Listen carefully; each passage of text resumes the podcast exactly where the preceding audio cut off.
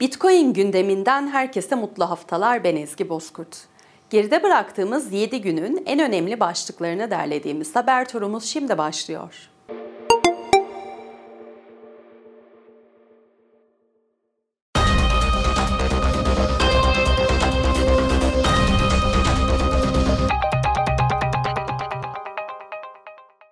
Amerika Birleşik Devletleri'nin Pensilvanya eyaletinde bulunan ve nükleer enerji kullanacak olan Bitcoin Madencilik Merkezi tamamlandı.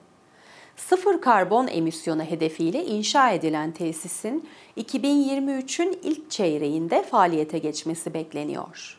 Talon Enerji'nin yan kuruluşu olan Cumulus Data ve madencilik şirketi TerraWolf'un ortak girişimi olan tesis, Bitcoin madenciliğinin yanında bulut bilişim hizmeti de sunacak.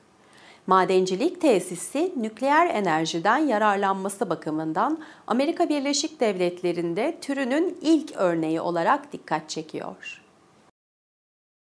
Amerika Birleşik Devletleri'nin Mississippi ve Missouri eyaletleri vatandaşlarının Bitcoin düğümü çalıştırma ve Bitcoin madenciliği yapma haklarını korumayı amaçlayan yasa tasarısını oylamaya gidecek. Tasarı, Bitcoin madencilerine yönelik ayrımcı enerji politikalarını engellemeye hedefliyor. New Hampshire eyaletinde ise Bitcoin madenciliğinin eyalet enerji planına entegre edilmesi için çalışmalar yapılıyor.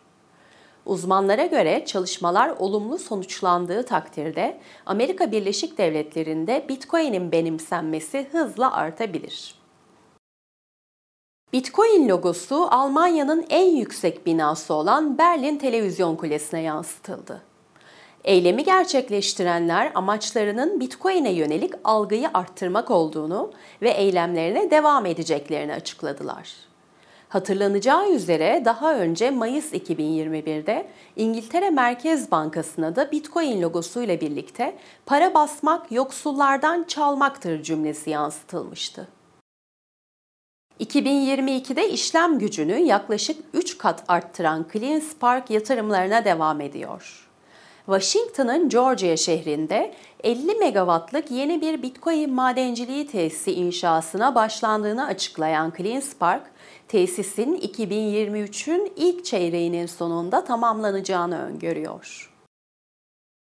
JP Morgan CEO'su Jamie Dimon, İsviçre'nin Davos kentinde düzenlenen Dünya Ekonomi Forumu'nda Bitcoin'e yönelik sert açıklamalarda bulunurken, Bitcoin'in arzına yönelik şüpheleri olduğunu belirtti. Dimon her ne kadar Bitcoin'i eleştirse de blok zinciri teknolojisini genel olarak desteklediğini de aktardı.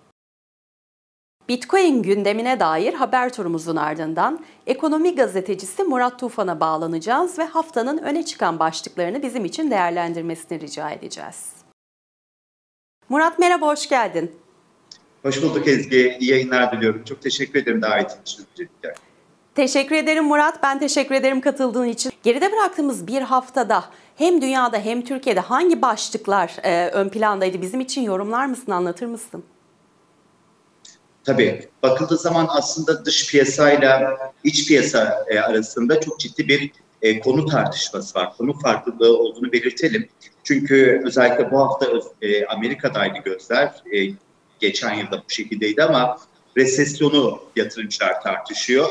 Tabii yatırımcılara baktığımız zaman onlar hemen faiz artışını bir şekilde ara vermesini ve ne enflasyonu ne de resesyonu görmeden aslında piyasaların istemiş olduğu o düşük faiz beklentisine sokmaya çalıştığı bir haftaydı. Ancak gelen datalar aslında Amerika'da çok da iyi gidişatın olmadığını gösteriyor.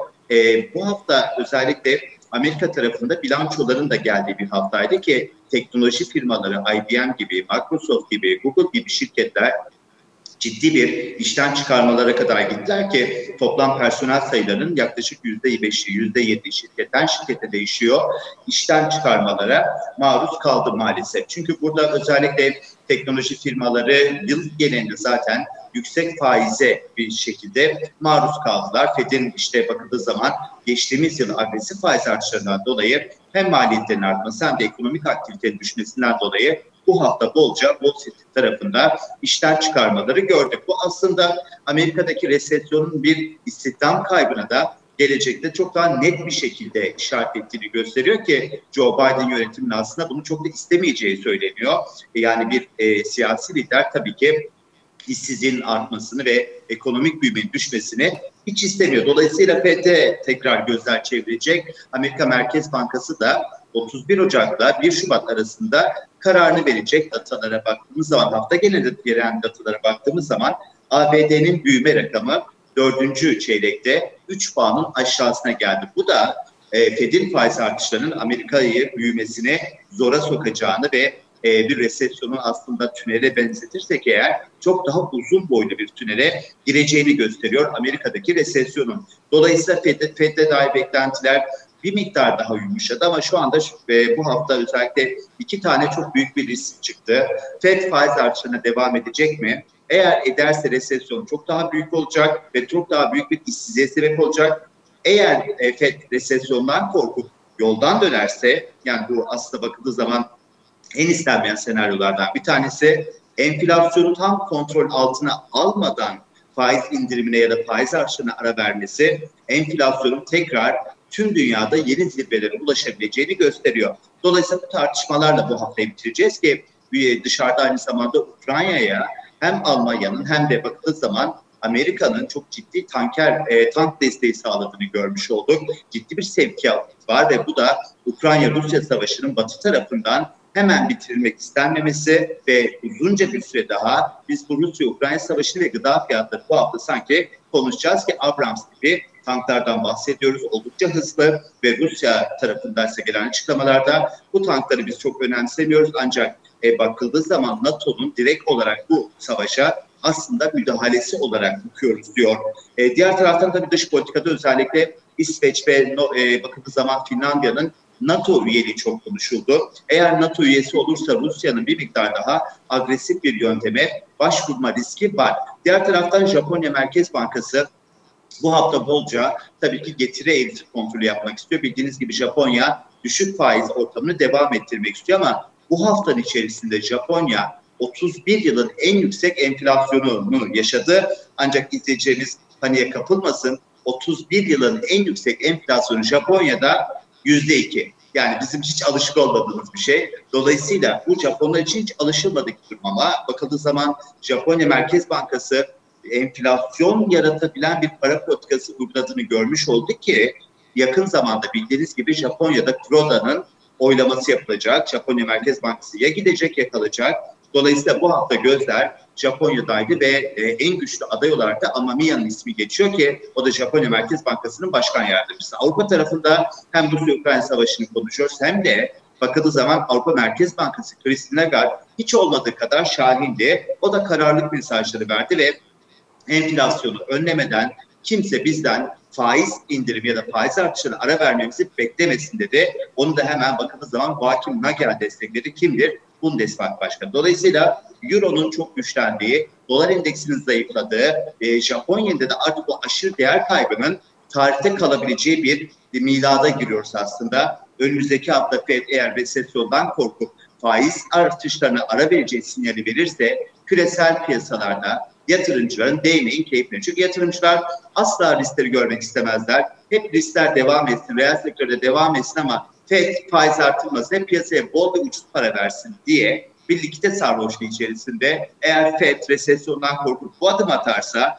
piyasaların bolca sarhoş olduğunu geceden kalma bir şekilde ve yeni piyasaya açacağını söyleyelim. Bu da bu sarhoşluk tabii risk. Yani sağda çarpabilir, solda çarpabilir yatırımcı, düşebilir, ayağında kırabilir diyelim. Bitcoin'e ne oluyor peki? Bitcoin'e olumlu yansıyor. Çünkü Fed'in bu faiz artışlarına ara verme ihtimalleri e, yatırımcının bir anda risk iştahını artırıyor. Yani bu eşik seviyesini artırıyor. Her şeyi almak istiyor. Ortada bir para var. Bu para bir yere gitmek istiyor.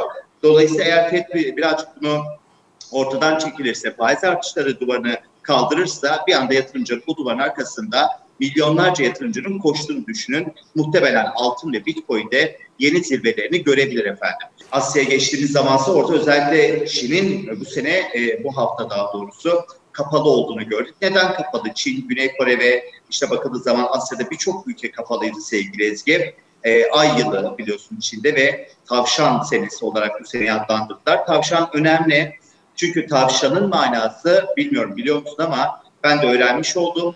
E, çok majör, çok kritik kararlar almama senesi. Biliyoruz ki Çin içe kapandı. Artık yavaş yavaş dünyaya kapılarını açtı Covid'den dolayı ve ama çok da büyük büyüme hamleleri olmayacağını söylemişti ve Marksist politikaları devam ettirmek isteğinde Xi Jinping ve özellikle Çin piyasalarının bir dengelenme aşamasında olduğunu söylüyor uzmanlar.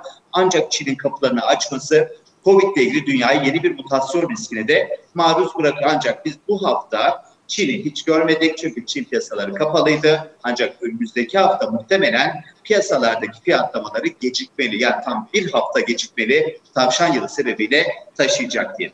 İş tarafa döndüğümüz zaman ise doların aslında yavaş yavaş kıpırdandığını gördük. Seçim e, arifesine girdi Türkiye ki bakıldığı zaman hükümet aslında birbiri ardına müjde açıklıyor ama bu müjdelerin bir mutlaka faturası olacak. Özellikle uzmanlar diyor ki seçim sonrası Türkiye çok ciddi bir hem resesyon riski hem de bakıldığı zaman maliyet riski bekliyor ki bunların hepsi aslında kredi garanti fonu gibi tüm teşvikler bir kamu zararı. Kamu zararı demek ne demek? Aslında kamu zararı demek senin benim vergilerimle bu ekonomik maliyeti üstlenmemiz anlamına geliyor. Dolayısıyla Türkiye'de alım gücünün iyice düştüğü bir haftaydı ki kur korumalı mevduat sistemiyle dolardaki artışı engellemeye çalışan bir hükümet vardı ama son iki haftada özellikle döviz tedbir hesaplarına bir giriş var ve kur korumalı mevduattansa ya da Sayın Bakan Nebati'nin e, tasarlamış olduğu programdansa çıkış var. Hükümet hemen bir adım attı ve kur korumalı mevduatta üst faiz bandını genişletti, sınırsız yaptı. Bu da şunu gösteriyor, hükümet faiz arttırmasa da bir şekilde dolar artmasından korkuyor ve faiz artışı gibi bir hamle yapmış oldu. Diğer taraftan tabii iç tarafta borsalar kararsız, Türk yatırımcısı artık kararsız çünkü geçen ay, geçtiğimiz sene 12 ay boyunca bir mevduat hesabı gibi borsa vardı. Paranızı borsada tutmanız yeterliydi kazanmak için. Ama Türkiye seçim arifesine girdi ve seçim belirsizliği, e, belirsizliği var. Yüksek Seçim Kurulu Başkanlığı'na yeni atamalar vesaire gibi çok gelişmeyle konuşuyoruz.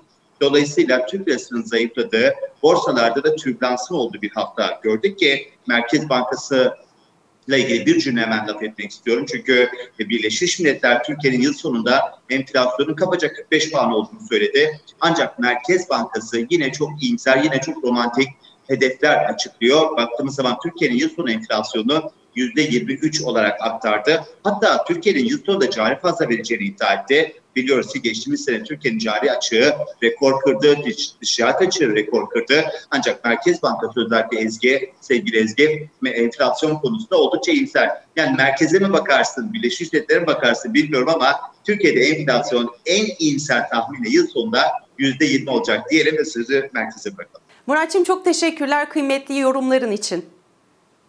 Ben teşekkür ederim Ezgi. İyi yayınlar diliyorum. Görüşmek üzere. Bitcoin gündeminin bu haftalık sonuna geldik.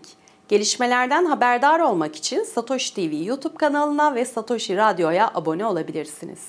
Gelecek hafta yeni haberlerle görüşünceye dek hoşçakalın.